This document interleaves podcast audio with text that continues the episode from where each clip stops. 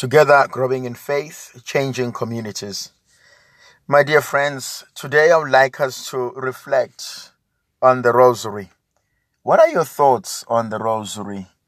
You know, often at times we see people wearing the rosaries. We see people uh, having rosaries in their cars. And we see people, whether Catholics or not, or not Catholics, uh, seeming to want to have a rosary.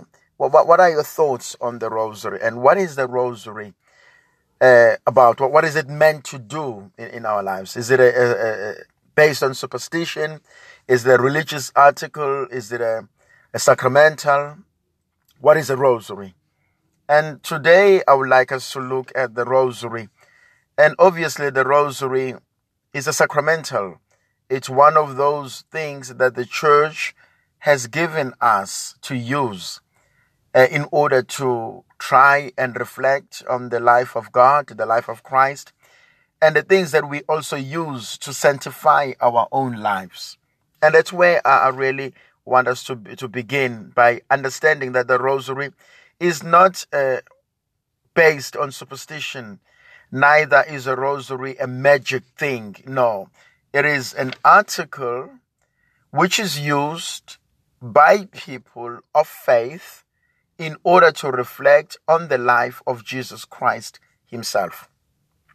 In one of the podcasts that I had made, I was looking at the role of Mary in the church and who is Mary in our lives. And obviously, the rosary, if you come from an outsider's uh, point of view, or if you come from someone who, who's not necessarily a Catholic, is most likely to think that the rosary is a prayer to Mary.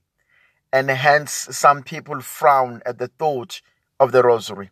And I think that is not totally uh, true. The rosary is not a prayer to Mary, but a rosary is a prayer which is very scriptural. And I will try to illustrate that in this podcast to see how scriptural is the rosary. And it is mainly uh, for me, it is a prayer in which it reflects on the life of Jesus Christ from his birth, through his ministry, through the struggles and the sufferings, and eventually to the glory in which he enjoys with God in heaven. So, those are the starting lines in us understanding the rosary. One of the prayers which is said repeatedly in, in the rosary is the Hail Mary, full of grace. The Lord is with you. Blessed are you among women, and blessed is the fruit of your womb, Jesus. Holy Mary, Mother of God, pray for us sinners, now and at the hour of our death. Amen. That prayer, if you go back to the podcast I'd spoken about, about Mary, you soon realize that that prayer is very much scriptural. If you go to the Gospel of Luke, chapter 1, it is the visitation that the angel gives to Mary and announcing the, the, the, the, the news about the birth of Jesus, the pregnancy of Mary. It is the angel that says, Hail, full of grace. Hail, the one whom has found favor in God. And so we, we soon realize that in praying the rosary, the Hail Mary, we actually are praying the words of an angel we are praying, and an angel is nothing but a messenger from God. And so, what the messenger says is what the, the sender has asked the messenger to, to, to say to, to whoever is supposed to receive those, those messages. And so, if one were to push it a little bit further, one could literally argue and say the words of a, of a messenger, of an angel, are in themselves the words of God which the Lord asked the angel to say to uh, to Mary, the, the beloved mother of Jesus later on. So when the angel says, Hail Mary, full of grace, and when she says, The Lord is with you, you have found favor with God, those are the words I want to believe are also the words of God. That Mary looks, that God looks at Mary rather, and says, You are highly favored, and uh, you have found favor with me, and you will give birth uh, and you'll name my son Jesus, the Savior of the world. And is that unique of Mary? No. This is how God looks at us. He looks at us as beloved sons and beloved daughters.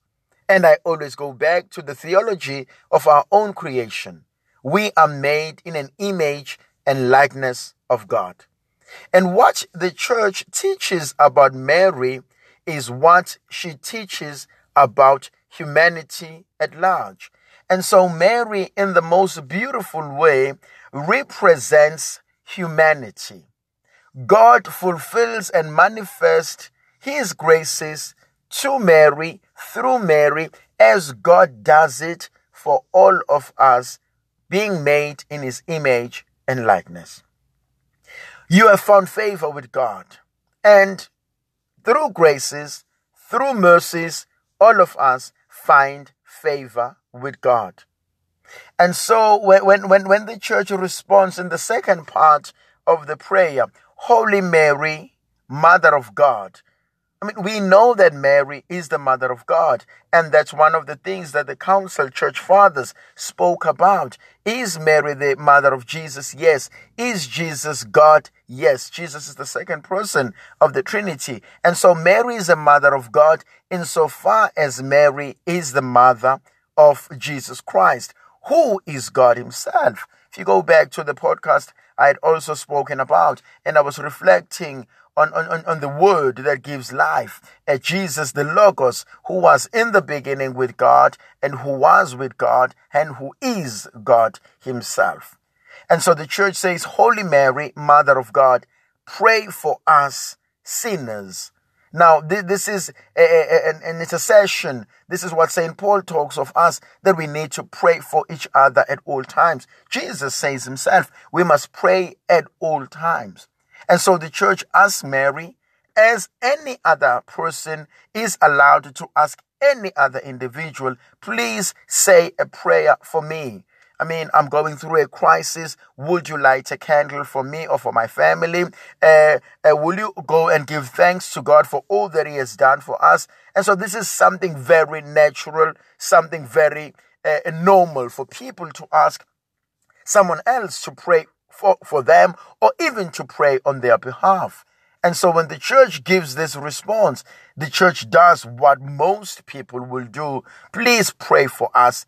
And we acknowledge that we are sinners because we know that we have sinned. And so we say, please pray for us sinners now and even at the hour of our own death. And so that Hail Mary for me is one of the most powerful prayers in which we realize who we are, who we are in the presence of God and what God has been able to do in our lives.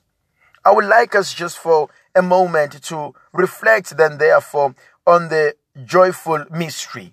And the joyful mysteries, there are five joyful mysteries that I would like us to reflect on today. The first one is the Annunciation. It is the angel of the Lord who goes to Mary in the Gospel of Luke, chapter 1, from verse 26 to verse 38. The angel of the Lord goes to Mary and she greets Mary and she she tells Mary the plan of God. And as we pray this rosary, I always encourage people think of God who visits you in your own life. Think of God who visits your family in your own situation. And the first question that one can ask is, is to say, what is the message that God, through his angel, is bringing to me? And God is going to remind us, I'm happy for who you are. You are my beloved son. You are my beloved daughter.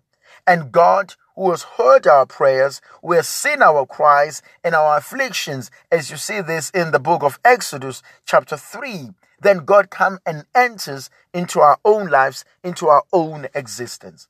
And so the, the, the annunciation, the coming of the angel to Mary, for me, in the most powerful, beautiful way, it is a God who enters once again into human history. A God who intervenes, a God who comes forward and who says, I want to help I want to be part of your life.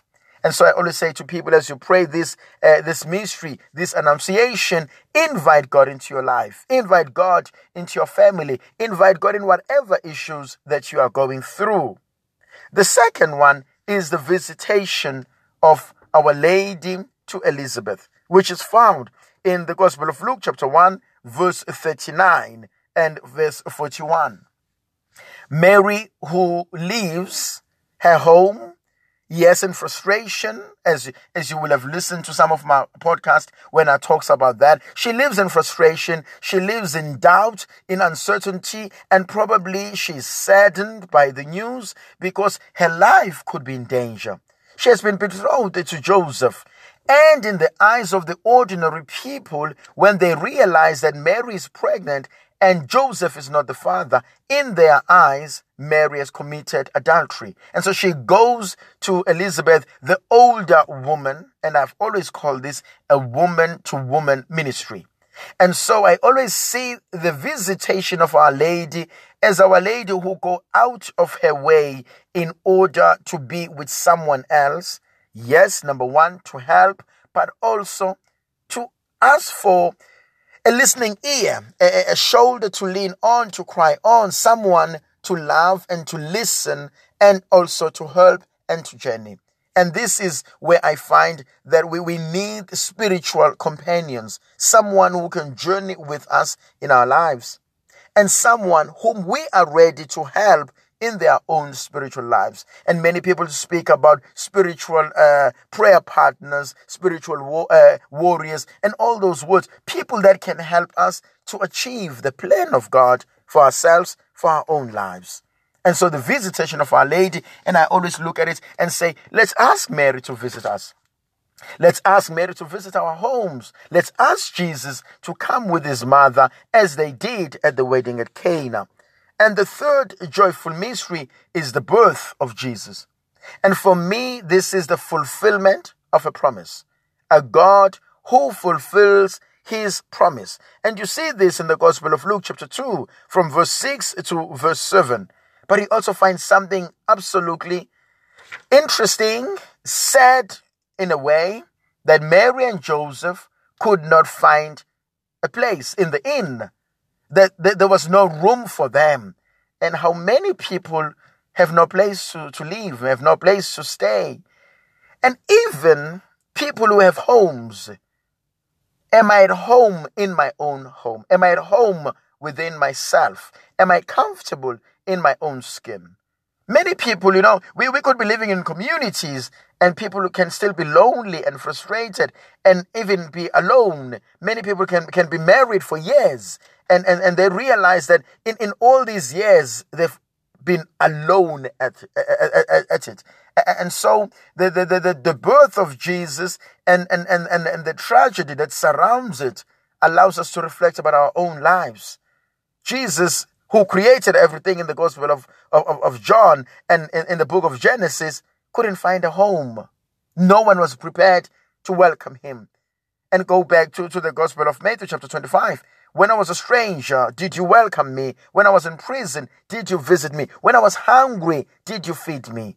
And so as you pray this, I always say to people, let's look at, at what does the birth of Jesus mean for me? What does it mean for my family? What does it mean for our community, for our country, and for the world? Is Jesus still relevant today? The fourth uh, joyful mystery is the presentation of Jesus, which is found also in the Gospel of Luke chapter 2, that Jesus is presented by his mother. And that for me is something absolutely beautiful. The presentation of our children to God, the dedication of our families to God. Mary and Joseph present Jesus to the temple. And you find in the in the Gospel of Luke, chapter 4, when when when Simeon sees Jesus, rather chapter 2, when Simeon and Anna see Jesus, at last, all powerful Master, you give leave to your servant to go in peace, for my eyes have seen your salvation. This, these are the words that Simeon, the prophet of God, says when he sees Jesus. And so it is one of the most beautiful things when parents present their children to God, when they dedicate their children to God. When we dedicate ourselves, our ministry, our lives, our job, our duties, and everything that we have, and we offer it to God. Because with that, we come to realize all that I am, all that I have is a gift from God. And the last one, the fifth joyful mystery, is the finding of Jesus in the temple, which is found in the Gospel of Luke, chapter 4, from verse 42 to verse 48. When Jesus disappears, Mary and Joseph are out of their minds. They are worried. They scared. They go and look for their son. And they spend the whole day searching for him. And eventually they find him in the temple. But I like the searching. And I always say to myself, many a times we get lost in life. Many a times we get too busy with everything. But do we have someone who gets worried when we are not back at home? Do we have someone who gets worried if they haven't seen us at church? Do you have someone who gets worried if they are not seeing us from our families, from work, or anywhere else? And I always say about Mary, that I sense that she, also with God, will come and search for us.